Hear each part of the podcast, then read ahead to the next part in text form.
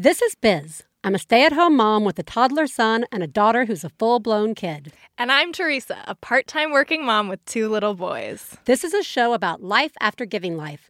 Don't listen with your kids, because there will be swears. This is One Bad Mother. This week on One Bad Mother, we talk about kids sharing a room. It's like a sleepover, but with more fights. Plus, Biz has a vegetarian in the house, Theresa has a whiner in the house, and we talk to the recommendations librarian from the New York City Public Library and co host of the podcast The Librarian is In, Gwen Glazer. Woo! I just sometimes, right after the woo, think about all the people we lost over the woo. I know. And I Good say, good day to you. this should be our judgment bar across the board Mm-hmm. Yeah. for all things women. Are you a one bad mother uh, or are you not? Well, can you tolerate a woo Yeah. at the top of your sh- If you can't tolerate woos in your life, that's okay. That's cool. Move on. Move on. Scroll on. Scroll scroll on is what they say these days. How are you, Theresa? Oh, I'm I'm it's Monday, guys, and I'm glad that the weekend is over because I really needed a break from my children. oh my god. Um, it's like opposite day in how people treat weekends. seriously. Yeah. Like was, okay, so actually Simon was no big deal this weekend, but Oscar is going through something. Hmm. I don't know what. He's 2 and 9 months. So he's I'm realizing he's about to turn 3 in 3 months, which is crazy. Yeah.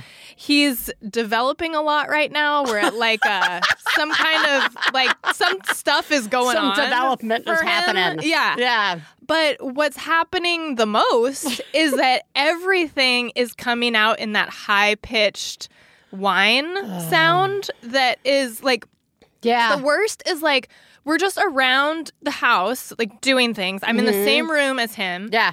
And instead of like asking me for something, he'll be like, Mama. Oh, Like yeah. that. And I'm yeah. like, what? And it, it puts me on the defense. Yeah. Even though there's no, like, even though I'm just, he's just calling my name, but I'm like, what? I'm like, what? I'm pointing at And- Theresa, yeah. like vigorously, Yeah. being like, yes, yes, I know." Because this Because that exact is exactly what's happening and in because the thing is, he doesn't have to call out for me at all. He can just go right into whatever it is that he needs, but he doesn't. It's the it has to pre- be preceded with "Mama, I'm Yeah. like, yeah. I, I, go ahead, go right ahead. I, I, Well- you, you have my attention. Like, what the? and so, but then, so everything is high pitched. So, and I will say, I, I'll give myself some credit. I, Okay. I have been staying calm as much as possible. And a lot of times when he's giving me that, I'll just very calmly say, you know how to ask for that in a nice way. You can Mm-hmm. ask for that in your nice Oscar voice. I don't want to hear about it in a whining voice. I want to hear about it in your regular Oscar voice. Yeah. And he will turn it around and do it. But then 10 seconds later, Yeah. it's right back to square one. I mean, it's just, Yeah. it's constant. It is. It's making me crazy. I'm so glad you said that. Yeah. because I I think it, it that is what is contributing to me being on like a constant person edge right Yeah. now. I, I am barely functioning because so much of the day is that. Mama. Yeah. Sometimes he's just like sitting on the couch. He doesn't need anything. Yeah. He just like shoots out this like whiny mama. And I'm like, I'm right. And it's that you're right. You immediately jump Yeah. to the I'm right here. What? What? What do you What, could, what is it that you want? Which is like awful. It's just such an awful way to be. It's like, Ellis, can you use your Ellis Yeah. voice? And Mama will try and use her Mama voice. yeah. oh, God. I'm sorry. It's Yeah. awful. Thank you for uh, validating No, that. that's about Yeah. all I got. Yeah. validation Yeah. But that that is what you're going through. Is an experience that is happening in the world. That is normal. You are not alone. Okay. I rarely think that maybe as comforting as we hope it is. no, no, it actually is Yeah, comforting right now. Thank worst. you. It How is. are you? Well, I am equally on the edge. Okay. Uh, summer, guys, I'm not doing well. Uh, Mm-hmm. the j- children, I got, yeah, Ellis is in that same sort of sweet whine spot. He also, we've really been struggling with food. He really has just shifted into like super picky. I wouldn't even say picky. He just won't fucking eat anything. Uh-huh. He just like won't. He's like not hungry. Yeah, he's just either Yeah. not hungry or he wants like garbage, you know, Yeah, like yeah. chips. I mean, we, I, this kid gets like chips like once a week. Like Right. if we're having chips, you know, it's not like it's a thing. Yeah. You know, I've done the whole like, here's some little snack cups that you can reach, and Yeah. they all have different things in it that. I can tolerate you eating Yeah. any time of day. He eats Right. the one with chips. Right. And that's so well, it. I don't put the chips in. I- luckily, I don't put the chips, but there's always like one that I'm like, I guess technically I'm okay with the snack Yeah. until it's all he wants to eat. Yeah. And so like I, that's just It's the thing that would be fine if he was eating all the other all stuff. the other stuff. Right. I yeah. mean, we've this kid used to eat like the watermelon Yeah, and the melons and fruits. and Yeah. None of it. Oh, my God. We're none of it. oh no. And so I am, I am, I accept the universal. It's Nice. okay. Nice. And like I know that like this will not be forever. Yeah. And I know that like whatever, I, whatever. I understand that it's developmental. Yeah. And fuckity fuck fuck. Like Yeah. whatever. But it makes me so angry when everything else is going on in my life. Yeah. And I just like want him to eat. Yeah. Right. And then on like Friday, Katie Bell walks in and announces she's a vegetarian. and uh, I would like to say, I am, fi- that is great. I am like, so the two things existing in my world at the moment are that's wonderful. Yeah. I will support you. Uh-huh. That is great. Uh-huh. Uh, I will even limit all of my even bacon. Even these kind of like jerk questions, right? That you wouldn't ask like a grown up. You Yeah. wouldn't be like, oh, you're vegetarian. Yeah. But what about bacon? Yeah. But what about chicken? What about chicken nuggets? What chicken nuggets? What about chicken noodle soup? Because there's chicken. And then I was like, shut up, Elizabeth, because you, she might still Yeah. eat chicken noodle soup. Yeah. like, right? Yeah. Um, so I'm fine with that. But like, I actually just started crying because I just don't have anything to feed her because she's not mm-hmm. going to eat beans. She's not going to eat. I mean, like we already talked about. I was like, Katie, Bell, you understand that, like, and I said this again really nicely. I was like, Katie Bell, you understand? That's great.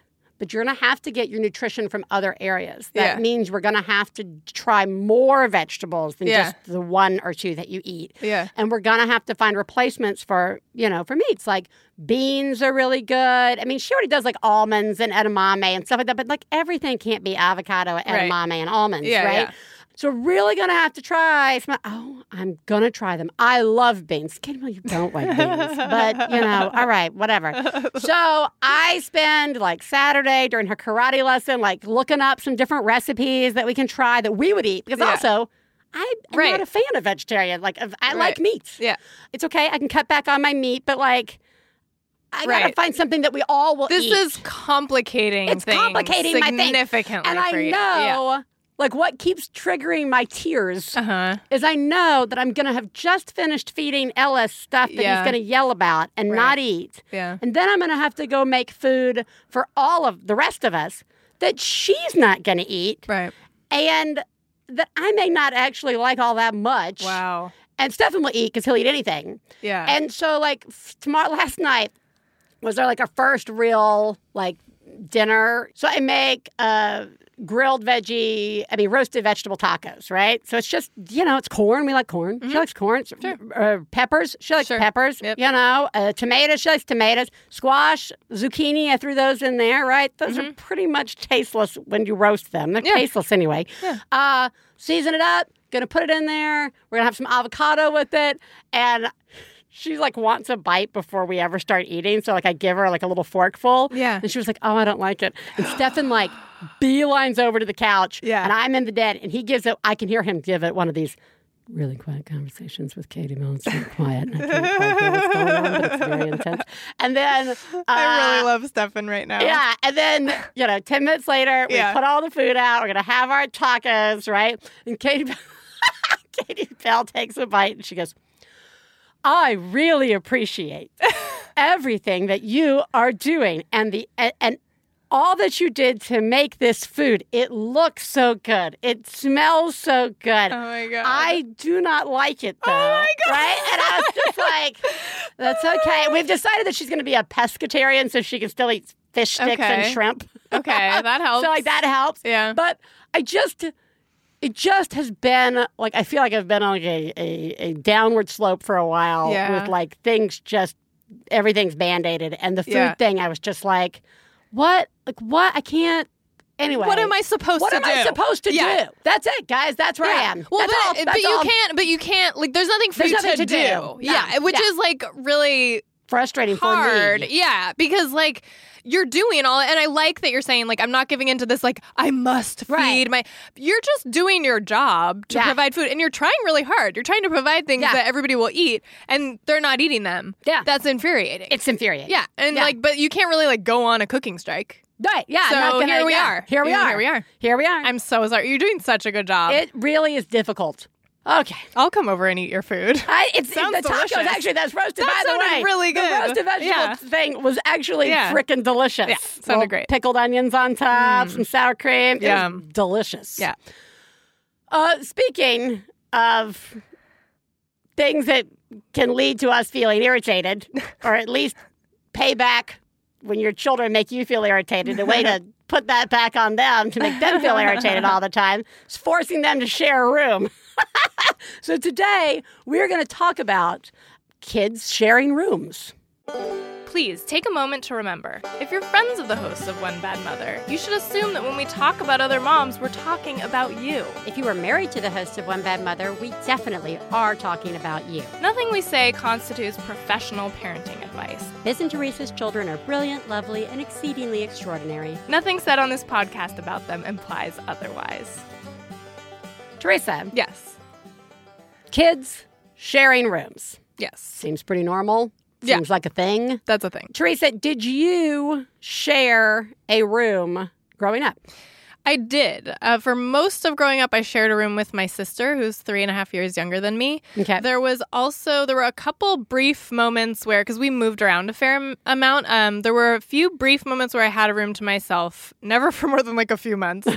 um, and then there was a really short time when I was like 15, where my three year old brother Yeah. had his bed in my room. Wow.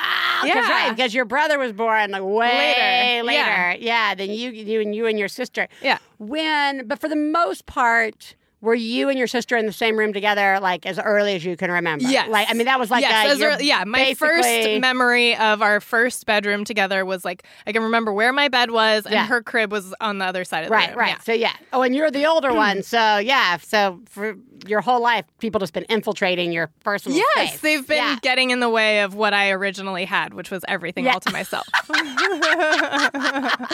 I don't remember any of that, so All it's right, okay. good. Uh, I uh, also shared a room with my sister. Mm-hmm. Uh, I have. I really only remember the like.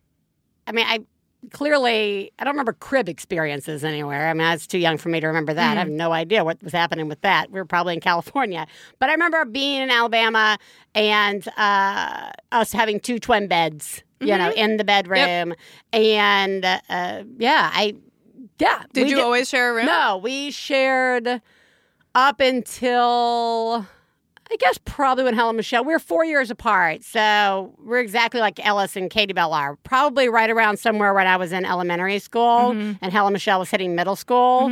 Uh, probably around the puberty window is going to be my guess. Mm-hmm. I had my own room. I can remember being in second grade in my own bedroom. Cool. So, uh, so yeah, so probably up And then after that, you had always had our own Yeah. own rooms. Okay. Um, so I guess my experience predominantly was separate Yeah. rooms Yeah. uh, for the most part. Um, it didn't stop there from being a lot of get out of my stuff, you know, any of that. Uh, that was still there. So did you did you like it?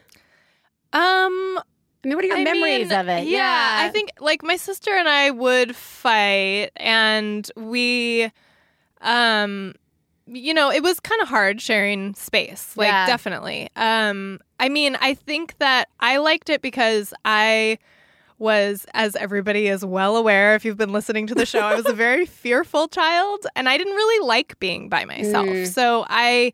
I think I was most comfortable sharing a room with my sister. Like, um, it felt normal Yeah. to share a room with my sister and for her to be there.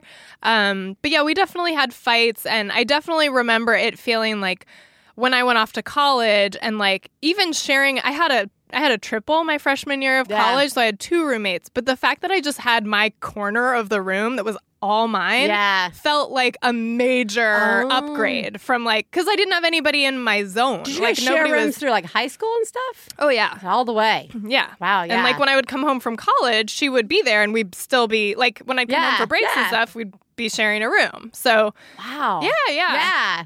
That is something I'm totally unable to relate to. yeah. Uh, I mean, and not like in a weird way, just like, an, oh, Yeah. yeah, I guess people do that. One thing that was really nice was um, when I was in high school, um, my sister and I had bunk beds from about from maybe when I was like ten on up through high school. We had bunk beds, and um, at one point in high school, when I think my sister and I must have been like really struggling, um, my dad did this really nice thing for me, which was that he put up a curtain for me that slid open and shut around. I was on the top bunk, Yeah. and it slid open and shut around my top bunk, so that I could be. And I had like a little light up there for Yeah. like reading or whatever. And like I just had it was tiny. It was my bed, but that was like my spot. And Yeah. I could shut the curtain if I didn't want to like see anybody or talk to anybody. And it was just really nice. That's So nice. that helped. Yeah. That is nice. Yeah. Yeah. I, I want to talk about maybe how, and I'm sure it will be obvious, how our experiences, you know, play into what we're doing with our kids. Yeah. Uh, but overall, your general sense was it was a good thing to do. Yeah, I think it was. I mean, my sister and I are very close. I'm Yeah. sure it like helped us bond as kids. Yeah. And, um, you know, we used to have cousins over a lot, and so it was always a lot of kids in one room, and that Yeah. that was really fun. I think. I mean, definitely fights, but like that's how kids work things out. I think too. Like Yeah, I don't think true. that fights are necessarily mean mean something is going wrong. It's Right. like you're sorting out a lot of things about life and the way relationships work when you're doing that. So. Yeah, I think it was really good for us. So now you're a mom and you have two kids. Yes. And uh, so with that Yeah. experience, you guys tell us about uh, Oscar and Simon and their sleeping arrangements. I mean, I think, I mean, Yeah. because like you, it, that just started right off the bat, right? Yeah, well, he, we had a bassinet um, in our bedroom when Oscar was first born. And but they're I, but I, three, two and a half years. How they're apart are two they? years and three months. Two apart. years and three months apart. Yeah. Okay. I think that uh, we will. We didn't have another bedroom in our house, so for one Right. thing, it was like just decided by a space issue. But I think honestly, even if we did, I probably would have had them share anyway, because that was just something I I wanted for them and Yeah. And for myself as well. And so yeah, from the time like we had the crib in there for Oscar, and then when and then like he would nap in there sometimes even when he was a newborn and Yeah. then by the time he was four months um, he was growing out of the bassinet Yeah. i started having him sleep in there so they've been sharing a room like around the clock since oscar was four months and simon was two and a half That is amazing to me. why Uh, yeah. So, so yeah, let's just, we'll get into. Yeah. So for us, Katie Bell and Ellis are four years apart. Mhm. Um, and uh, she, you know, clearly has always been in her own room. And when we had, we technically in the house that we are in right now, it's two bedrooms officially on paper, but there's like this weird little, you know, it's got a window It's like and a bonus closet. It's like a Yeah. bonus room, but I mean, it's small. Like you're Yeah. never going to get anything bigger than the toddler bed in there yeah you know, and the changing table. Right? Yeah. like that's that's about all you got. Um, but we the crib fit in there, and so after we had we moved Ellis from our room, uh, we just moved him straight to there because you know he was still getting up all night. Like I mean, again, the logic was. Well, Katie Bell's just starting to kind of read at night. You know, she doesn't have a problem sleeping. Ellis is up a lot, big crier, big everything. Just feels like they'd be really disruptive to Katie Bell's sleep. So we'll just put him right there. That way we can still come and go and it won't wake up Katie Bell. And Katie Bell likes to listen to stories at night. You know what I mean? Like mm-hmm. it felt like everybody sort of had these pre-done routines yeah that felt really hard to alter or like put together or to put together. yeah And then i get that you know, we've always kind of talked about them sharing rooms, but Mm-hmm. like I guess from my experience of like, why would they? You know, that seems weird that kids would share rooms because Mm-hmm. I didn't do it, or, or when we when I did do it. I was clearly old enough to be interacting with my sister. I wasn't like a baby, you know what Mm-hmm. I mean? Um, where she had to watch me, or there was any sort of Yeah. weird, you know, Yeah. weird responsibility thing. Now that they're at about the age where it feels like it would make sense to put the and and he's growing out of that room. Like he's not gonna. I mean, where we are right now is he's not gonna fit in that room much longer. Uh-huh. Uh, and the thing that would make the most sense is to put them in Katie Bell's room together and just take some stuff out of her room and put it in Yeah. that room. Like make, Make that it like the a reading room or- and yeah. playroom kind Yeah. of thing. Uh, guys, it really is like people's walk-in closets are legitimately Yeah. bigger than this Yeah. room. Um, and but like I, it's so hard for me to get my brain around Yeah. because I and I think this is what all people who've just had a brand new baby Yeah. are worried about. So Yeah. I you are going to be I'm going to do the full list of fears right now. Okay. And then you're going to give us your reality Yeah. that may not alleviate my fears. Yeah. Because I think the the whole borderline truth of any and all things parenting where you're like, should we? Yeah. Uh, that's going to seem disruptive As always you just wind up fucking doing it. Right. And it, it is what it is till Yeah. it isn't anymore. Exactly. Um, So for us, like the fears are their sleep schedule's so different. They're on such a different- are I mean, that is- such a different. That's not a fear. That's just a fact yeah. that is going to make it really complicated. To sleep, yeah. you know, until Ellis goes to sleep later than six o'clock at night, and Yeah. that's like pushing it. If we put him down at six, Yeah. I, that just seems. Katie Bell goes to bed like at eight thirty, Yeah. nine now. Yeah. I mean, she's even staying up now to nine reading, right? And Yeah. so uh, that seems weird. And he also wakes up a good like hour before Katie Bell does. Though in school that'll change. She'll have Yeah. to wake up the same time as Ellis to get us all out the door in time. So that's like one. Like, how do you make that work? Also, I have like a thing of like, well, their age difference, it's four. I mean, we're like two to three. I mean, like we're close to like a thing where Katie Bell's going to want more privacy. Privacy, yeah. And I mean, that could come any day now, the whole just general, I need privacy. Yeah.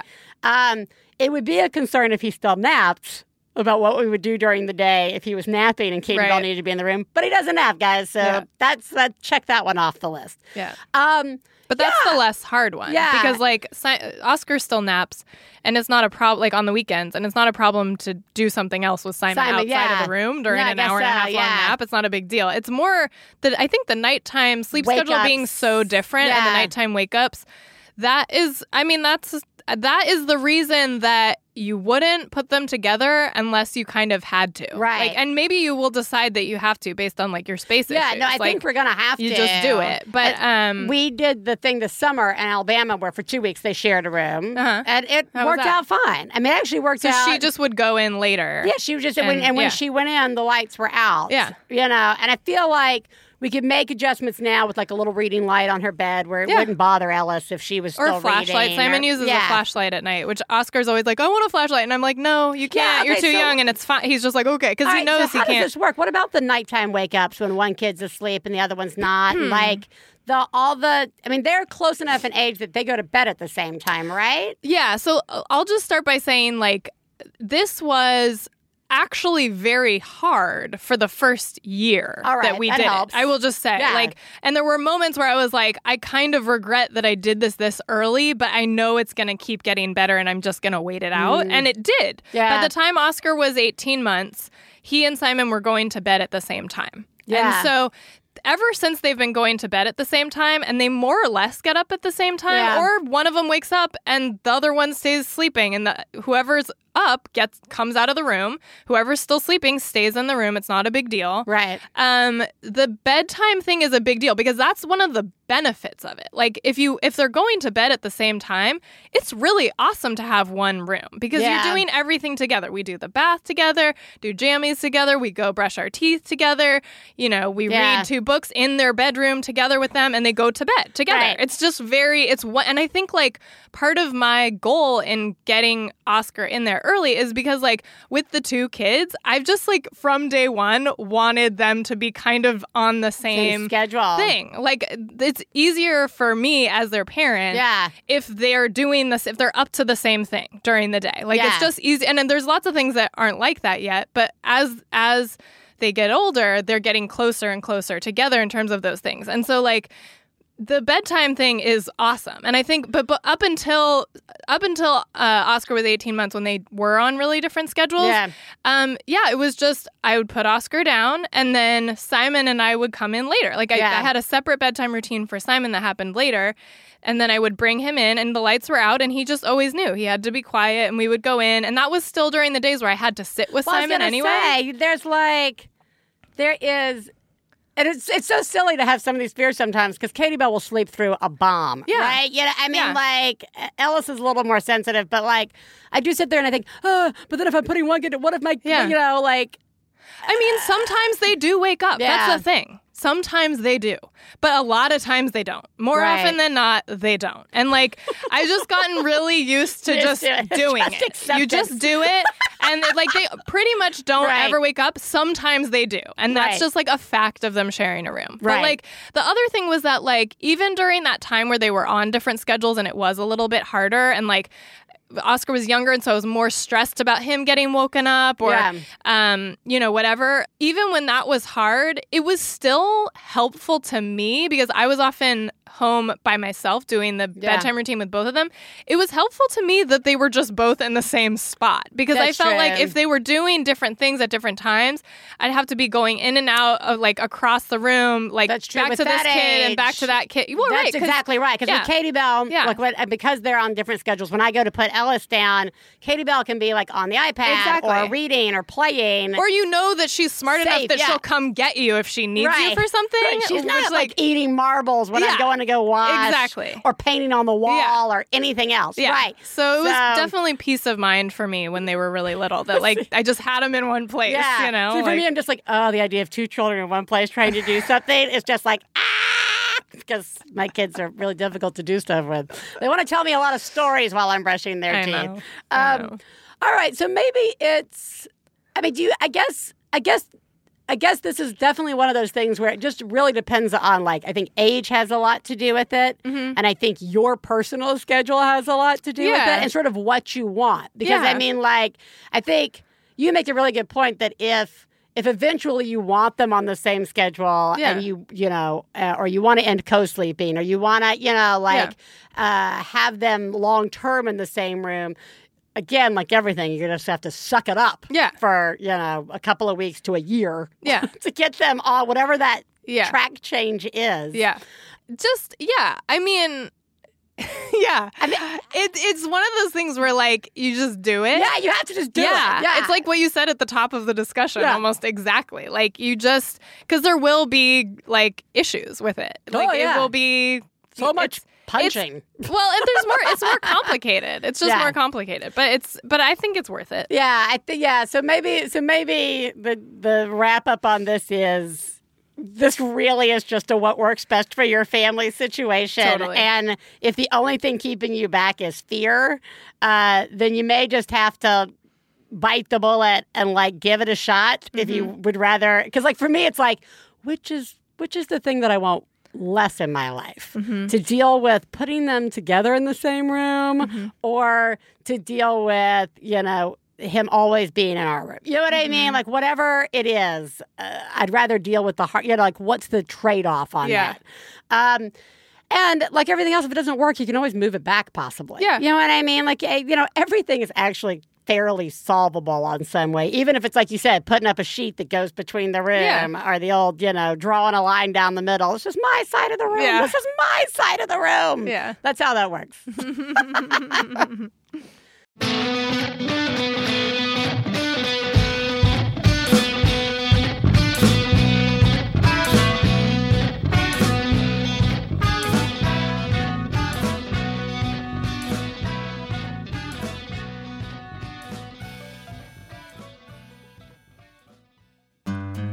One Bad Mother is supported in part by Bumby Box, a monthly subscription toy box curated for toddlers and preschool age children. You know, a lot of times when I'm picking out toys for my kids out in the world, it's so hard to tell like who made this? Where did it come from? What kinds of materials were used for this? And the folks at Bumby Box seem to be super committed not only to picking things that our kids want to play with, but they really seem to care about giving us things that are really well made. They say they're 100% eco-friendly. They also really look into like the labor practices. The way they say it is, you know, they want the the people who are making these items to be as well off in the world as the kids who get to play with these items. So Bumby Box has a special offer for One Bad Mother listeners. Go to bumbybox.com and enter code BADMOTHER at checkout for 10% off a new order for yourself or as a gift. Hey, you know what it's time for? This week's Genius and Fails. This is the part of the show where we share our genius moment of the week, as well as our failures, and feel better about ourselves by hearing yours. You can share some of your own by calling 206 350 9485. That's 206 350 9485. Genius fail time, Theresa. Genius me. Wow. Oh my god. Oh my God. I saw what you did. Oh my god. I'm paying attention. Wow. You, Mom, are a genius. Oh my god, that's fucking genius. So I basically just remembered that my kids can help me with stuff Hey! sometimes. Yeah. Like I went through a really very long extended phase of just being too tired to deal with them helping me, quote Yeah. unquote, helping me with things. and um and so like recently though, um Simon has been like asking to help more and like at first I was like a little bit like suspicious. Like I was like, yeah, right. You don't really want to help, you know, but but or you're not going to follow through with this or whatever. But I just went with it because he was asking. Um, and I've noticed like with Oscar too that if I can put in a little bit of energy towards this, like it's something that they really like. And it's like a good skill that I'm teaching them. Yeah. And there are lots of little things that they are capable of doing now. So I'm trying to like continue on this down this road of like what can you help me with right in this moment Right. and it like keeps them from getting into trouble too Well, it gives them something to do. yeah it gives them a job Th- Good job. Thanks. That's that's good. thank you Yes, you're welcome. Uh, so as I mentioned, Ellis not eating a lot. yeah Uh, so at dinner time, uh, right around 4.30, 4.45 is when I'm feeding him his dinner. And we're all tired because he hasn't napped. And I'm really shot by Yeah. this point in time of the day. And so he's eating, and I, he's not eating. He's just sitting there, like, kind of poking at stuff. And I just bust out the, like, I know this is like, there, uh, there used to be an old Yo Gabba Gabba episode about there's a party in your tummy. Yeah. So he's never seen Yo Gabba Gabba. Yeah. Uh, but I bust out the like. I actually have it recorded, guys, and I'll put it up on the Facebook group because it sounds like I'm losing my mind because I sent it to Stefan. But I'm like, huh, hey, hey, maybe that blueberry wants to go to a party in your tummy. Do you want to go? And but then it got like really weird. So it'd be stuff like this. It'd be like, so he was like, yeah, that's cool. And he puts the blueberry in his mouth. I'm like, oh, my mom just went to a party without me. I'm so sad. Yeah. I just want to go too. Oh, I'll send you to your mommy. Okay. Yeah. Like, oh, now I want to go to the party. But then Ellis actually picked it up his own self. So it Yeah. began like, does he want to come to a party? Yeah, man, I totally want to go to a party. And then he like drinks some water and he's like, it's raining on the party. Now the now it's a pool party. And I'm like, who doesn't love a pool party? Let's do it. Let's go. Maybe you should try this, you know, the chicken for the pool party. But I, this is awful voice. Yeah. It's exhausting. Yeah. And like in the middle of it, I'm like, I, I am totally aware of all the problems yes that I'm creating Yes. for myself, yes my child, good eating habits, all of that. yeah But he's eating, and the last three days since I had this slight mental breakdown, he's doing it all the time. He's like, This one's sad. It needs to go to the party and find its mommy. I was like, Great. good job Oh, Jesus, I've, we are so screwed up in my house with food right now. Hi, One Bad Mother. I'm calling with a genius. My daughter's favorite food in the entire world is yogurt. She eats it at least twice a day, and when she doesn't get it, she screams at the top of her lungs.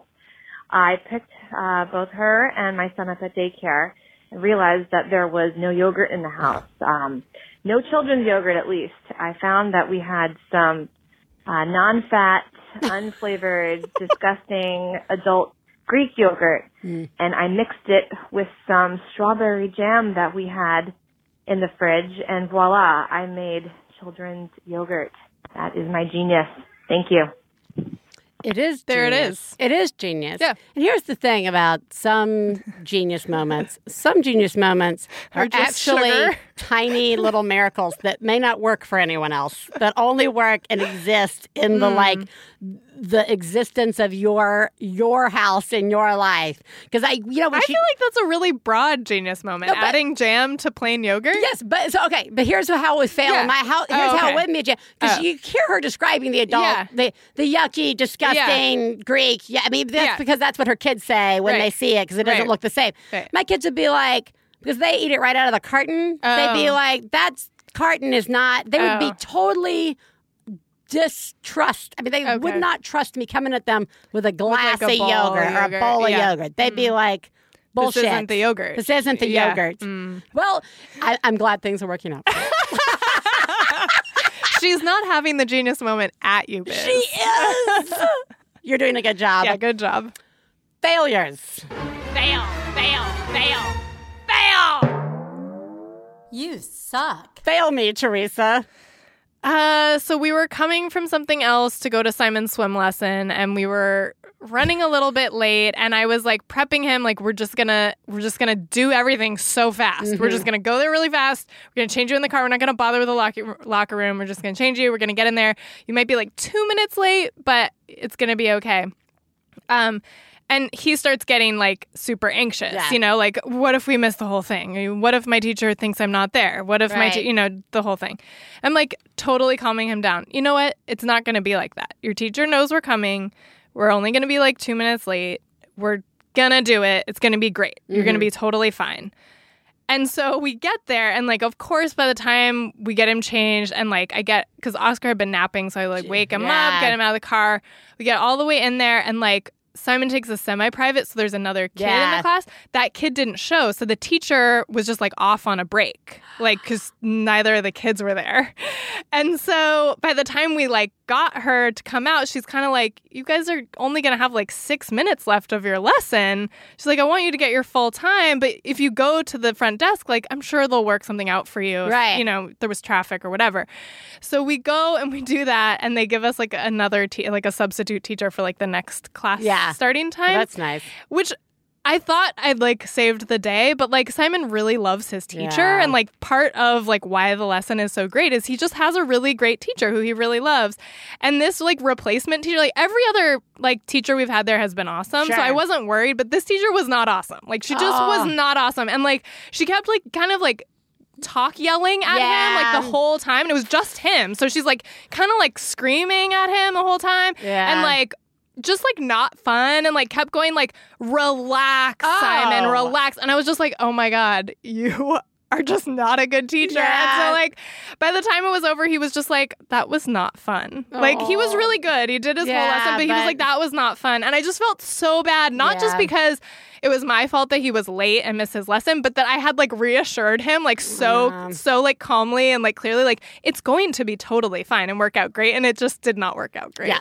I'm so sorry. bad That's- fail. Yeah, that's a yeah, I'm sorry. Yeah. So Stefan's birthday was last week and the kids really wanted to do a bunch of stuff for him. So Happy birthday, Stefan. Happy birthday, Stefan. Uh, so one of the they wanted to make him a cake, Mm-hmm. and the Stefan doesn't like cake, but I we don't like a lot of cake. So I, you know, I oh, it was kind of good. Made Yeah. mini cupcakes, Oh, and only like one Yeah. small batch. We're just gonna have a few cupcakes. Yeah. So uh, Stefan's got a lot of travel coming up, so he was like, "I'll." I was like, "Could you get off a little early on your birthday so that Ellis can be awake?" For to give you the cupcakes, Yeah. we all have a cupcake together and Yeah. do this together. And he's like, "Yes, that sounds great." I'm like, "Great." So we, me and the kids, get through the whole day. We've made these cupcakes. Stefan's still not home. Oh, Stefan's no. still not home. I, No. am feeding Ellis. I mean, that's going a little longer. Yeah. Really, Ellis is waiting for these cupcakes. And I'm really having uh, just like uh, the same day I have every day these days where I'm just like, it's that, what they refer to as the witching hour. That's mm. my witching hour. That mm-hmm. four till Ellis goes down is dark, mm. dark time for me. And it's like 4:45. I mean 4:50, and I've got to get Ellis in the bathtub. But we have to move on with Yeah. his nighttime, and Stefan's still not home. So I go ahead and give Ellis his cupcake, Uh-huh. and as soon as we get in the bath, Stefan walks in the door, and he's like, "Hey!" Yeah. And Katie Bell's like, "I've got cupcakes for you," and everybody's like.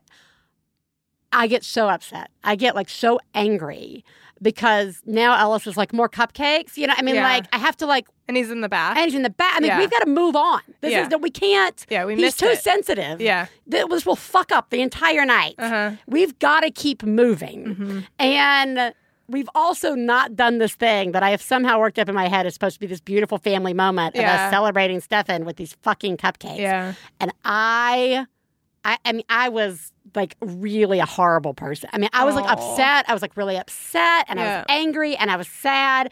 What I, I could not change gears. Yeah. and it just was gross. Yeah. And I apologized later. And here I am publicly apologizing uh, on the podcast. But like, it was, uh, it was, it was bad. I'm I so didn't feel good. sorry. That yeah, sucks. It sucked. Hi, this is Teresa. This is a fail. I was dropping my 18 month old son off at daycare, and as I was trying to say goodbye and give him a hug, I stepped in front of him and tripped him. He fell over the tr- dump truck he was playing with and bumped his lip against the floor and hit his head and started bleeding and crying. And, you know, probably to an outsider, it looked like I tripped him on purpose, but it was early in the morning and I couldn't think through what I was doing. And I just wanted to give my son a hug, hug goodbye. And instead, I made him bleed and cry and need ice. Thanks for the show. Oh, it's the loving ones that turn into I know. fails that are all, that are just the worst. Yep. They're just like, I just want I just wanted to say goodbye. Also, that it was like at drop off Oh. is like the worst possible time. Yeah, so bad. Everybody is watching. Yeah. Well, Ev- no, but it's also like sometimes it's hard to say goodbye. Like know, it's hard yeah. to leave, but then if your kid gets hurt, then it's like, okay, Uh, now yeah. I'm going to be here for another 20 minutes. You know? Yeah, yeah, there's nothing good about drop offs ever. No. Ever. Well, you're doing a horrible job Yep. showing love to your child publicly. Try not to trip him next time. Yeah, could you See if that works better. You are the greatest mom I've ever known.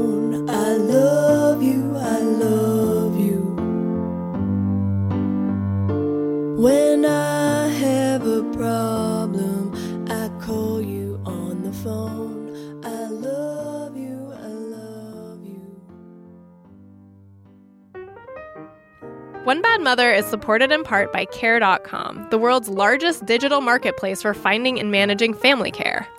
I don't think I have gotten a single caregiver for my children that I did not get offline. I find the system incredibly easy. They provide the background checks, they provide the screening. It's a really simple process for me to put in what I'm looking for and to sort of streamline the process of people who are actually interested in babysitting. Uh, It's all there in one place and it makes it incredibly easy. And I have legitimately not had a single bad experience uh, with a sitter uh, from using this online service. So Biz and I both have premium memberships with Care.com. You guys should get one too. One Bad Mother listeners can save 30% off a Care.com premium membership and receive a $15 credit that you can use towards paying your caregiver when you use Care.com's convenient payment platform. Just visit Care.com slash badmother when you subscribe. Theresa, Yes. shh. Let's call a parent. Okay. But we have to use our library voices when we do it. Okay. This week, oh, I, I I should just continue by saying I'm awful at using a library voice. Shocker. Always that kid. Uh, this week, we are talking to Gwen Glazer, the recommendations librarian from the New York City Public Library and co host of the podcast, The Librarian is In. Welcome, Gwen.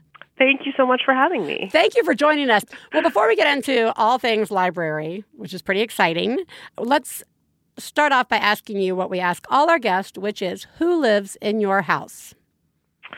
So I live in my house. Um, I live in my house with my husband and my newly minted two-year-old who just turned two a little while ago.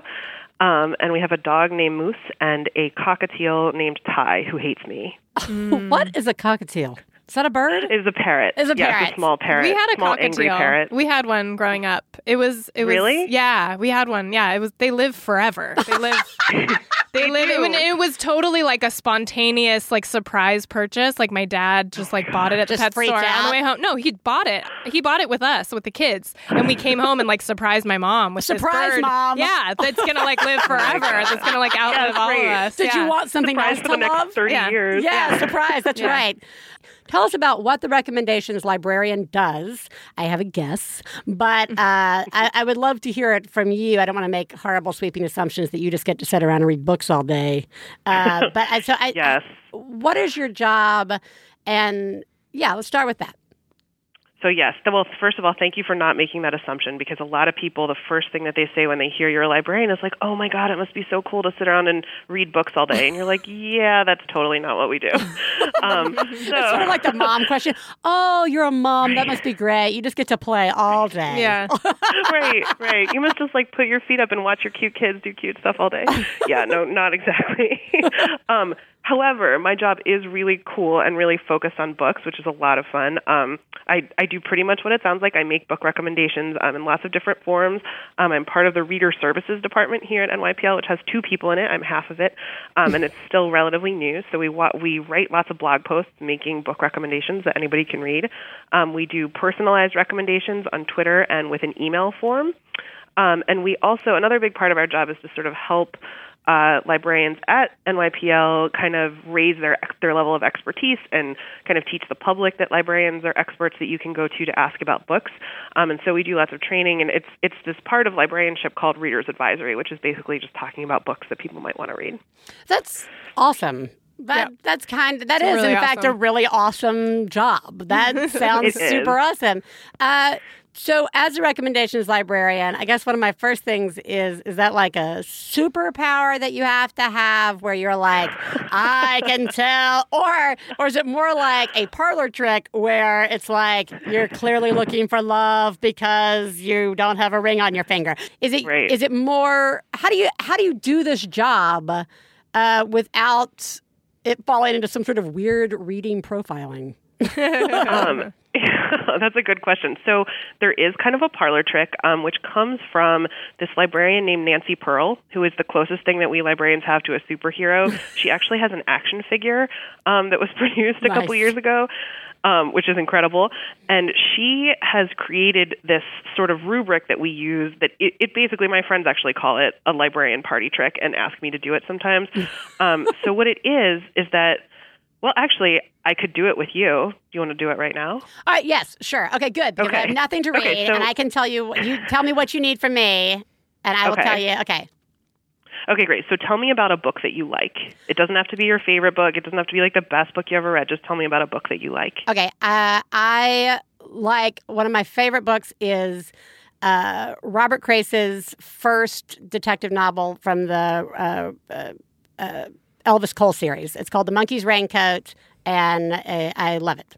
It's smartly written. Uh, I also like things with uh, detectives who are sort of like private detectives who also go around punching people who deserve it uh, for justice. I enjoy that. Uh, he's got sort of the silent, strong partner. Uh, he himself is very witty, and it's just it it moves quickly. It is enjoyable, and I enjoy yeah I enjoy smartly written punching books, uh, and it is one of my favorites. Okay, great.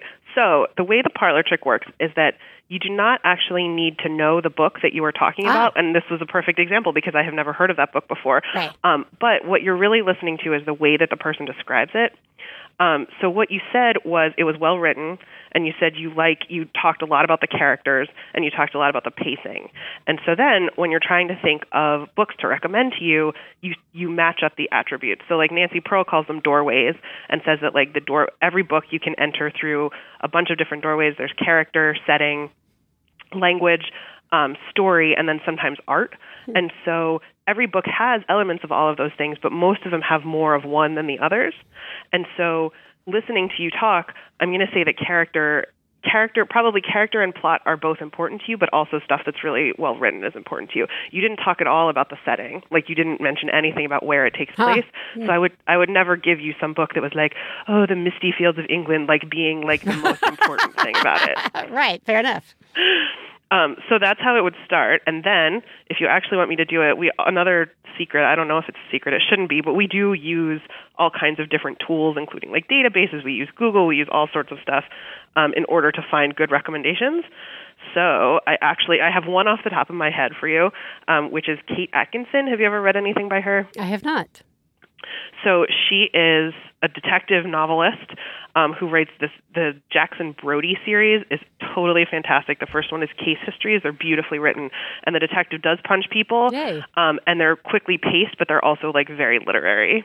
Ooh, all right. Yeah, so think I, can keep going if you want to, but that might be enough. No, that's good. That's good. Now that, that's fair. That's fair. This is not my own personal psychic reading here. It's okay. Uh, but that's very exciting. What but what that shows me is that leads me like sort of into a question I was going to ask later, but I'm gonna, I'm going to do it right now, which is so many of our listeners are parents, not not all, but a lot of them are listeners or people who are just really busy, and it, it, it's very hard to find the time to. Uh, to find new books, uh, either literally brand new books that have just you know been written, or even just uh, books that have been around a while that we may not know about. You can't just go to a library and like cruise around with your two year old in you know the fiction section, or even go to the computer and type in an author. I have found is very difficult. Uh, So I think having this, I would never have thought about a, a recommendations librarian. I mean, it, it seems like such a helpful tool. How can how can we as as people who want to be reading and, and knowing about new books and or even series that we may not have read before, uh, best use the library? Yeah. Okay. So there's a couple answers. One is that everybody can get a hold of us pretty easily, um, whether or not you're a New Yorker, whether you use our library or not, um, both through Twitter and also through um, the email-based form that we have. So I don't, I don't know how self-promotional I can be. Can I actually like Yeah, no. Tell us about the how you email. do it? Yeah, I saw this. This was this was really clever. Okay, cool. So all you do is you go to nypl.org slash ask, um, and you scroll down to the thing that says, What should I read next? and you click on it, and then you just fill out this thing. That's basically the game that I just played with you, actually. Um, and then we will respond to you via email, just a personalized email. Nobody can see it. It's totally private and between us. So if people like stuff that for whatever reason they are embarrassed about, even though nobody should be embarrassed of what they're reading, um, but if they're embarrassed, it doesn't matter. It's just between the two of us. We'll never tell anybody, um, and we'll make some we'll make some personalized recommendations just based on what you like. Um, and then the Twitter, we call it open office hours, where um, Fridays, unfortunately for you guys, it would be really early in the morning, but but Eastern Standard Time, um, from ten to from uh, yeah ten to eleven in the morning every Friday, um, we're on Twitter and we're just tweeting back and forth with people who are saying like, oh, I really loved Harry Potter. What should I read next? Um, and anybody can do that, regardless of whether they live here. It doesn't matter. Um, and so I, we totally love doing that. It's our bread and butter, and it's like our favorite thing. So that's one thing. But the other thing um, is that you can always go up to any librarian and just ask for book recommendations. Like this is a thing that we actually learn in library school: how to do readers advisory, how to talk to people about books. Um, and they'll ask you a couple questions about what you like. I totally think that you could do it with a kid hanging off of you or sitting on your shoulders or whatever for like 20 seconds. Um, but even if you don't have the 20 seconds and you aren't able to talk to somebody at your library, the other thing that I know I did, especially when my son was an infant, is I went crazy with the holds list.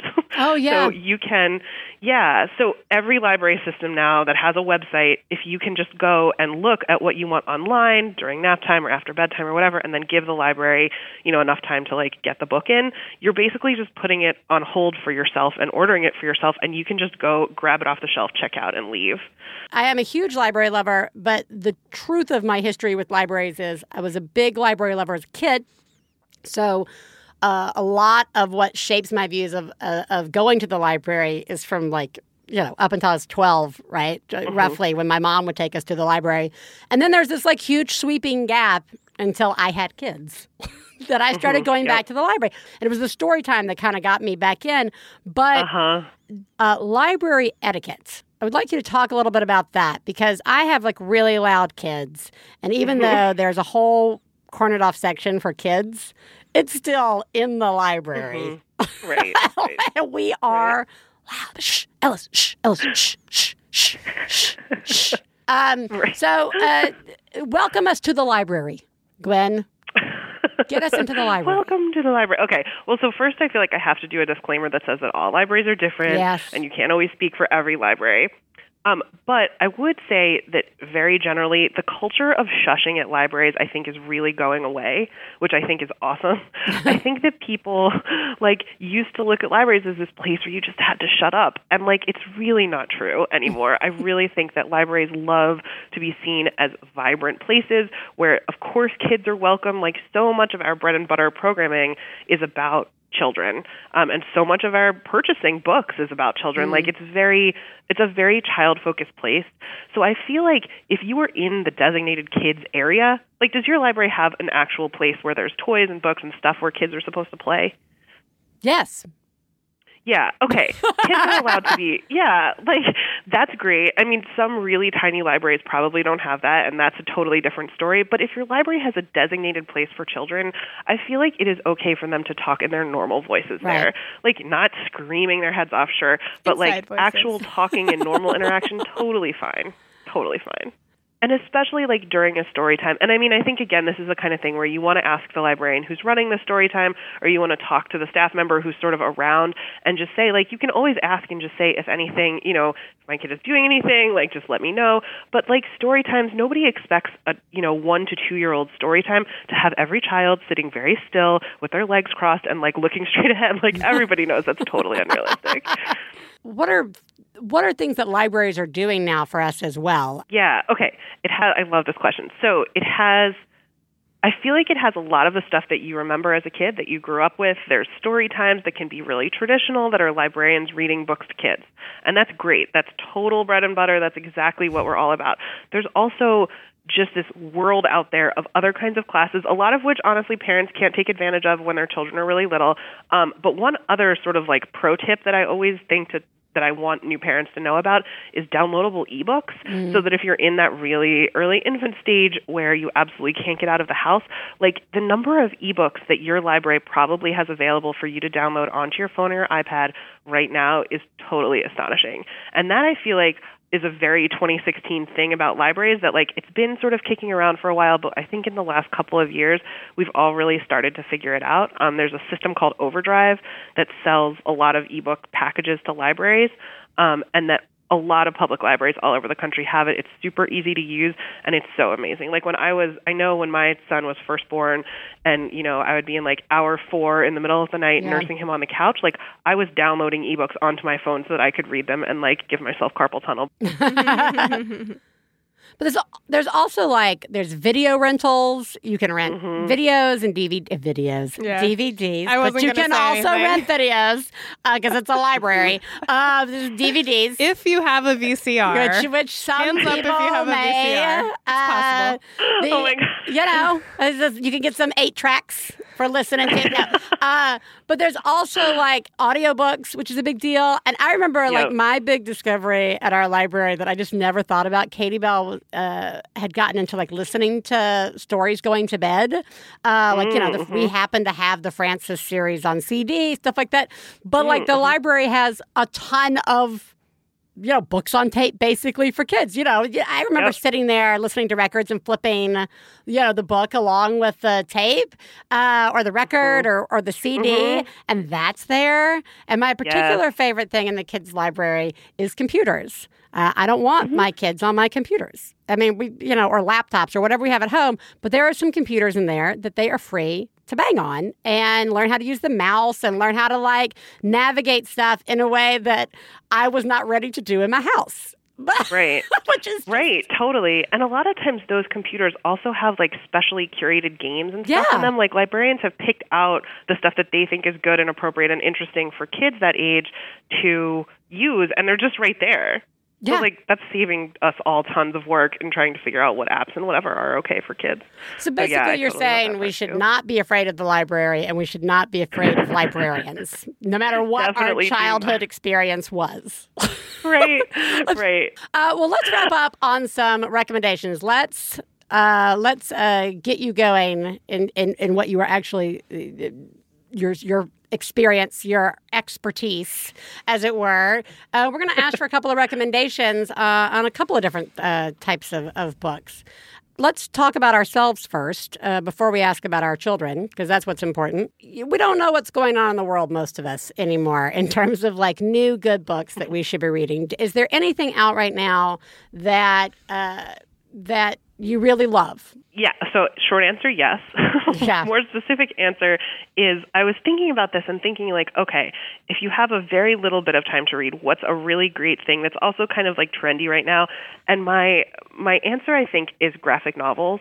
Um, there's so much cool stuff happening right now with graphic novels, which are, you know, comic books, manga, all that kind of stuff, um, that's targeted to adults and sometimes to young adults um, and sometimes to kids. And there's just kind of a renaissance in it right now. It's really exciting. There's a lot of feminist stuff out there.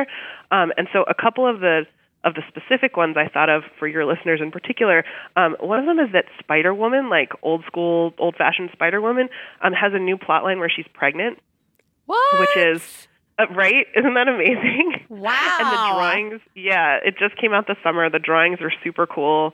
Um, and so I thought about that. I also thought about um, there's two called Lumber, one called Lumberjanes, which is totally appropriate for kids.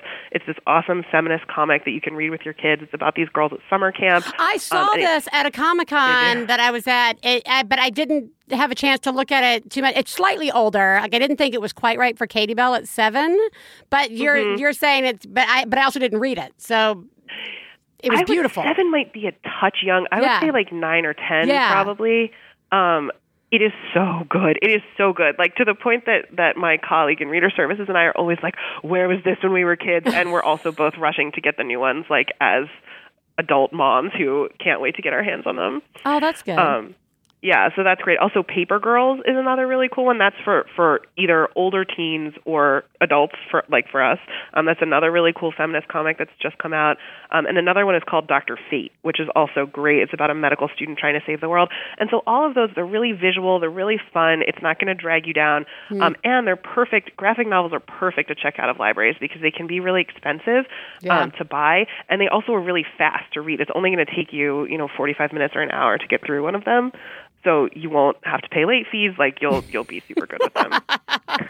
Uh, all right. Well, now uh, let's move on to helping our children uh, become uh, read, uh, readers as well. Uh, let's start off with chapter books. So, what do you recommend to some good chapter books, and uh, and what age to kind of start reading those? So it's always a little bit hard to generalize because kids can be so different That's with where true. they are in reading. However, that said, we can generalize. um, and I think probably like six, seven, eight is probably what. And you're talking about chapter books to read aloud, right? Yeah, to Not read aloud, like as a family together reading. Yeah. Right. Okay. I would say very generally six or seven is a great age to start. Although it's actually funny that you you asked this question because I just started thinking about it with my two year old. I was like, well, surely he's old Yeah. enough to get past some of these picture books now. I know. Well, Um, that's just it. I think for a lot of us, there's that urge to do that. But like Katie Bell and Stefan just got through reading a chapter book from start to finish. And, you know, she's just turning seven. You know what I mean? But uh-huh. he he, he has come out of the room saying, "I feel like we're there. Mm-hmm. Like she's mm-hmm. able to." Reta- but then I'll go in and pick up a chapter book with her, and she's like. Turn the page. Like she doesn't say. I'm like, I just have I picked up the wrong book? What is it? So, mm-hmm. what's a good chapter book uh, that I can bring to her and be as cool as Stefan? because it's a competition. So, what can I? what do you recommend for a chapter book? That's an awesome question. So, have you heard of Kate DiCamillo? No. Um, she is a why she is a um, children's book author. She wrote a book called Flora and Ulysses about a squirrel and a vacuum cleaner that got a lot of publicity recently, and all of her books are really fun and really good for that age.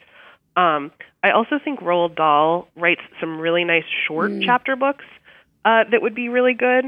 Um, and also Beverly Cleary, like Yeah. it's funny because there's there's sort of this thing where in in our reader services department that we talk about a lot, which is that people often feel like they want to give their kids classics and they want them to read the classics and fine literature, and that's kind of not where we are often. I think that there's a lot of really good stuff out there that's really fun once you can find it. But on the other hand, as a parent, you want to keep your own sanity, right? And like that's a lesson that we all learn with picture books that like reading the same book over and over and over again 8 million times if you get sick of it and can't stand it anymore, like that is not an enjoyable experience Right. for you. Right. And you don't want to do it anymore. And I think that that's true with chapter books too. So I think some of the ones that some of us might remember from our own childhoods, like for me, um, Beverly Cleary was a huge thing. So like Ramona Quimby, age eight, is still I actually recently reread that for Beverly Cleary's 100th birthday and it's still amazing. Like it's still absolutely wonderful. And I think that or Superfudge would both be great first chapter books to start with. And I also think um Brian Selznick is another author who I think is great to read aloud and great for the sort of like younger set of kids. Oh, that's good. All right, well let's uh, let's wrap up on one more set of recommendations. We sort of were getting a couple of requests in terms of recommendations uh, that kind of fall into almost two genres, but I think they're both sort of equally important genres. And one is there are a lot of we had a lot of uh, parents who work who were like, "Oh my God, are there any books to read to my toddler to help him understand why?" Mom and dad have to go to work every day. And I was like, oh my God, that is so true. 90% of the books are just like, mom's at home and kids playing outside, or dad's at home and you're going fishing. Do you have a recommendation for a book like that? Um, yes. So I actually came up with a whole bunch, and I think that I'm going to write a blog post about this just to put them all in one place. Oh, that'd be great. Because this is a really great question. Um, but there's a couple that I found that I think are perfect. One is called When Mama Gets Home by Marisabina Russo. Um, which is also about sharing a parent's attention with your siblings. um, and then there is one called When Mama Goes to Work by Marsha S K Y R P U C H um, that just features lots of different kinds of working moms and tons of diversity. And I feel like both of those are great because there's so many books about separation anxiety generally, um, but those specifically deal with moms who are going to work. Oh, that's great. And then the other one is any books to, that you would recommend just on helping our kids uh, better understand uh, the beautiful, diverse world that we live in. Yes, definitely. Um, this is something that we also have been thinking about a ton. Um, and we actually just wrote a list for a website called Mommy Poppins um, that's called 12 Books to Help Talk About Race and Activism with Your Kids. Um, so if you Google that, you can find it and find the 12 that are sort of divided up by age. Um, but the one that I love and that I read to my son all the time is called It's Okay to Be Different by Todd Parr. You know that book? No. No. it's um so Todd Parr writes these like really basic lovely children's books with these sort of heavy line drawings and really bright colors. Um and it's okay to be different. Is just this like it's okay. And it actually i thought of this book because it has a working mom in it too which is awesome um because it doesn't really talk about it. It's just like you know i love you when you're away. I love you when you're here. Um and Todd, that's that's the I Love You book by Todd Parr. It's okay to be different is very much about um, race and about different. You know, it's okay to be a different color.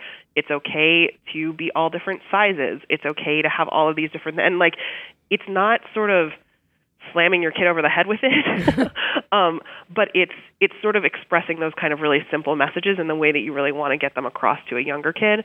Um, and once you get to elementary school, there's a couple other really great ones. Spike Lee wrote a book called Giant Steps to Change the World um, that's wonderful.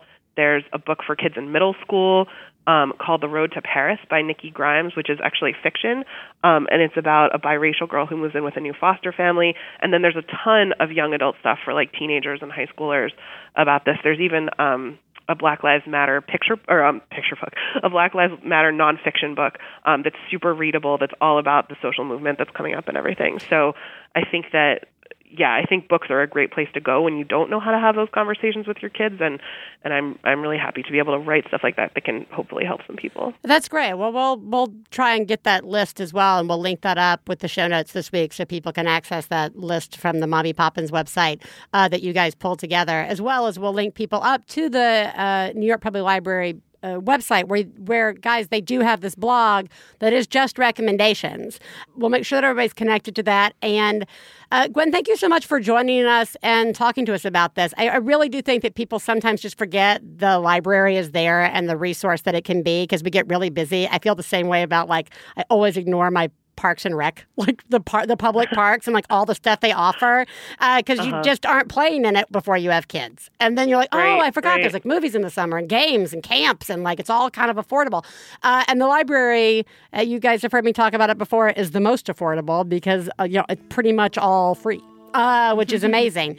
Um, so uh, again thank you for joining us and making the recommendations and uh, we'll make sure that everybody has access to all of your all of your work Excellent. Thank you so much.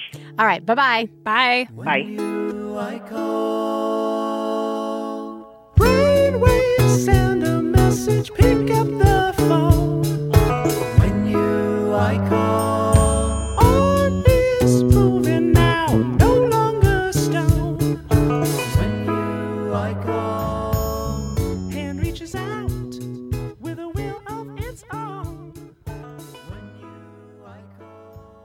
The three of you enter a cave of a big red dragon and is standing over a hoard of precious golden rubies. And he says, What do you do, adventurers? I'm a dragon man. I cast fire on him. It's very good. I address the Red Dragon to say, Us, we're the hosts of The Adventure Zone, a podcast about family playing Dungeons and Dragons. Very good synergy. Commit to the bit. I, I, I rolled to charm new listeners. It is very effective. Against all odds. Everybody, we're the McElroys. We host the Adventure Zones, podcast where we play Dungeons and Dragons together. It's a comedy podcast. We don't take the rules too seriously because there's a lot of them and we did not take the time to learn them. Maybe listen to us. We come out every other Thursday on the Maximum Fun Network. You can find us on iTunes or on MaximumFun.org. I think this promo is a critical hit.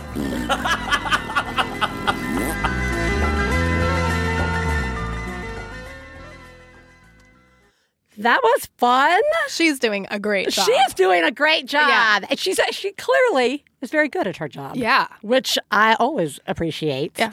And uh, guys, I when I was uh, doing some research to prepare for the interview, that I was like, why would I not go to the New York Public Library website? Yeah. Just because I don't live in New York. That's why. Yeah. And that's dumb. Yeah. Like it, there are just so many recommendations and the idea of being able to like if you're scared of your own librarian at your at your library, Mm-hmm. you may email or uh, tweet to Gwen Yeah. in the New York Public Library, or just overcome that fear. yeah, true. Try- I.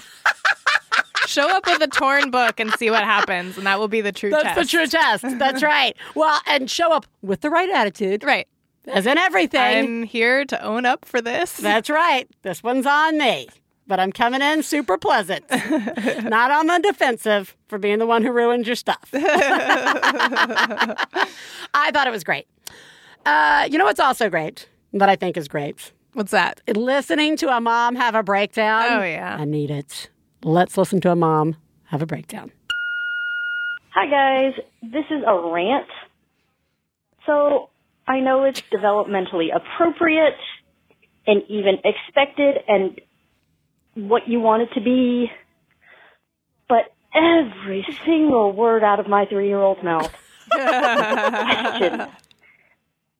Why is this? Why is that? What is that? What is this? And since he has discovered the how do you spell blank, he just doesn't have a it, it, it, it's just it's just all the time from the moment he wakes up until the moment sleep I can't take it i cannot answer and now i've resorted to i don't know and heaven forbid i don't know the answer to the question because then he just asks it again thinking that maybe i just don't want to answer so now I've given him the I don't know, I don't know, I don't know, I don't know, I don't know, I do not know, I do not know.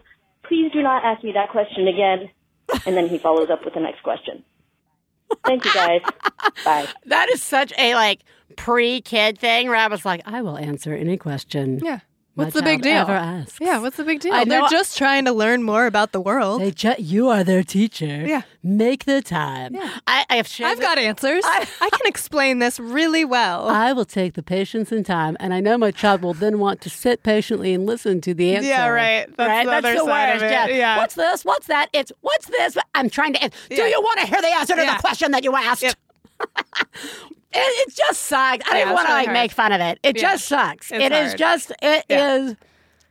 It hmm. sucks because you want to do it. Like your brain is telling you, I want Yeah. part of my job is to Yeah. answer these questions. Yeah. I want to be the parent who answers these questions. Yeah. Like this is a good thing. Yeah. But like your day doesn't allow you to always be the best parent you can be or like it- or even the best person that you can be. And so those questions really uh, it's like a trap. They trap you into like you know this like unsolvable position of I, hmm. I don't have time to answer all these questions. Well, and even if I do, you're not listening. Well, yeah, but and also that feeling like I, I can't deal with this, Yeah. like it makes you feel so deficient, Yes. which makes you feel so much worse. Yes. And makes like every question Yes. like kind of like an attack Yeah. almost. Yeah. Like Just you're to- not gonna answer this for me, are you? Here's a question. Oh, wait, it's not a question. It's a reminder that you're totally unable Yeah. to do this thing that you want to do. exactly, Yeah, that's it. Uh, it real. It really is awful. It's so hard. It's just the worst. Pull my hair out. Well, you are doing a good job. yeah, you are. You are. Yeah. Theresa, what did we learn today? Okay. We have learned that uh, putting your kids in the same room, either from birth or later in life, or not at all, is just a perfect example of all things parenting where you're just trying to do what works for you. Don't worry about what anybody else is doing. Mm-hmm. Yeah. Also, their experience is not going to be whatever your experience So was in a room as well. Yeah, I mean, so I, true. I know that like my hesitation to put Uh-huh. the kids in the same room is because of either my experience or not having shared the room. You know, like both of those play into it. Yeah. So it it's going to be what it's going to be. And again, like all things parenting, it's going to take a while Mm-hmm. to get it to work. Okay? So just you know, saddle up. saddle up. Get your patience hat on. Decide this is the thing that you're going to be patient about, and then throw everything else under the bus. and figure out what works for you guys. And if it doesn't work, figure out something else. What else did we learn? We learned that libraries are fucking awesome. Yeah. And we learned that we can actually get help finding books uh, for everything. This is a big one. This was a big one. Yeah. We took a little time in that interview, but I feel like that was important. I got a lot of information out of that. I did. That was like really helpful and Yes. comforting. Yes. And the I, I- cannot emphasize enough the number of times I have surprised myself with how much the library can help us when we are having tough questions that we have to answer. That is actually a resource. Mm-hmm. Yes. You know, that is where all those parenting books are too. You're gonna, you know, you want to Yeah. go and you know uh, find some of the parenting books uh, that are out there that you want to explore. Go look in your library. You don't even have to check it out. Just Yeah. pick it up and scroll through Is this it. for me? Yeah. Yes, no, yes, Great. no. Yeah, yes, no, yes, no. No one's in the parenting section with you. Go take a look. You don't have to be embarrassed about what you're looking at, right? Yeah. It's it's great resources for the lighter topics that we need help uh, talking to our kids about, and the heavier ones. Mm-hmm. Um, so, ta-da! Libraries, boom, awesome. Additionally, things that are awesome is we have two meetups happening in the world of One Bad Mother. The first one is on July 23rd. The Boston One Bad Mother group will be getting together from 10 to 1 at the Alexander Kemp Playground in Cambridge. More information is available on the Boston One Bad Mother group page. That's Boston OBM. Search for that in Facebook. Uh, additionally, the OBM Seattle uh, is planning a karaoke night on Friday, August 5th. That's always a good time. This may be their second karaoke night. So, again, karaoke on Friday, August 5th at the Crescent Lounge. Just go and join the OBM Seattle group on Facebook if you would like more details. That sounds like a good time. Yeah. We should, somebody should plan a meetup at a library. Ooh. I know. Wouldn't that be awesome? As always, you can uh, check us out uh, on Facebook on our public or private page. As clearly mentioned here, there are also a ton of uh, One Bad Mother sort of subgroups that have popped up. So, you know, search for uh, One Bad Mother in your local community on Facebook. You might find one. Uh, so, we encourage you to do that. You can join us on Twitter at One Bad Mothers or at Theresa Thorn or at Biz Ellis. You can share a personal or commercial message on the show. Just go to MaximumFun.org slash Jumbotron. You can also get a weekly affirmation from us. We'll tell you what a good job you're doing. And we'll give you a link to the new show that week. And as always, you can join us over on iTunes, write a nice review, click on some stars. That some somehow helps. it does help. In, we're uh, pretty sure that helps. we're pretty sure that Like a lot. So Yeah. please do that. So do if that. If you haven't done that, that would be great. It's like our equivalent of street cred. Yeah. People are like, oh, this is this must be a legitimate podcast Yeah. because they've got X number of stars and or reviews. Yes. And you can also tell a friend about the show Well, that's nice. or share an episode yeah, that you like that's enjoyable. with friends. Yeah. Everybody, you are doing a good job. This is hard. No one cares. but that doesn't prevent us from getting up and doing it all over again, day after day. And yeah, that's it. I don't know. I'm having a hard time, guys. So that's the best I can offer. Is it, it is hard, and uh, you're all doing great. You're doing a really good job, Biz. Thank you. I, it's I'm functioning. it, it sucks because there are times where I'm like I legitimately don't feel like I am. Yeah. Though I know overall, grand picture, it's gonna work itself out and it's gonna be good. Uh, so I just you know we we come on the show at the end and we tell everybody you're doing a good Yeah. job, but we also understand that that's sometimes hard to hear. Yeah. And that it's sometimes hard to believe, but we're gonna keep saying it because you are.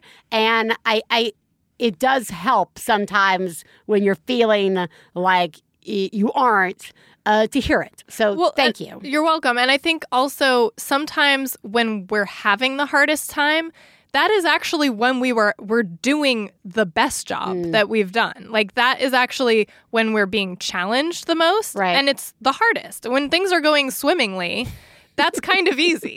You know what I mean? Like Right. not that we're not doing a good job when things are going great, but like when things are really hard, you really are doing it. You're getting really good at this. Oh, so good. I'm going to like have a master's degree in parenting by the time this is done. You probably already do. I've got a. I went to a Here's lot of one right here. Thanks. Here you go. My parenting PhD, which again sounds like some ridiculous 1980s like Yeah, poster, and I'm drinking coffee Yeah. in like a Minnie Mouse shirt. Yep. I don't do Mondays, guys. Uh, Theresa, you are also doing an incredibly good job. Thank you, Biz. And we will talk to you guys next week. Bye.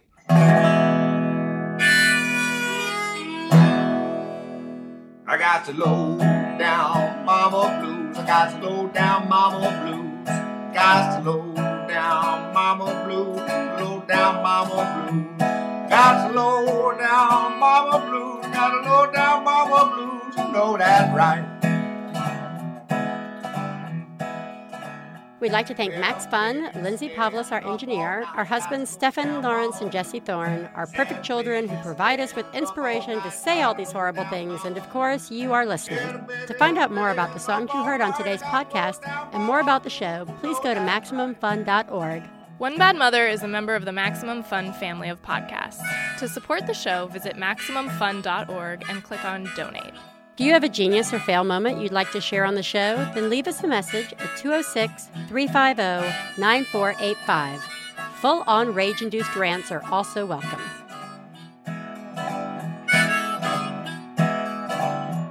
Well, daddy and baby fussing fight. Got low down mama blues. Oh, said daddy and baby fussing fight. Got low down mama MaximumFun.org. Comedy and culture. Artist owned. Listener supported.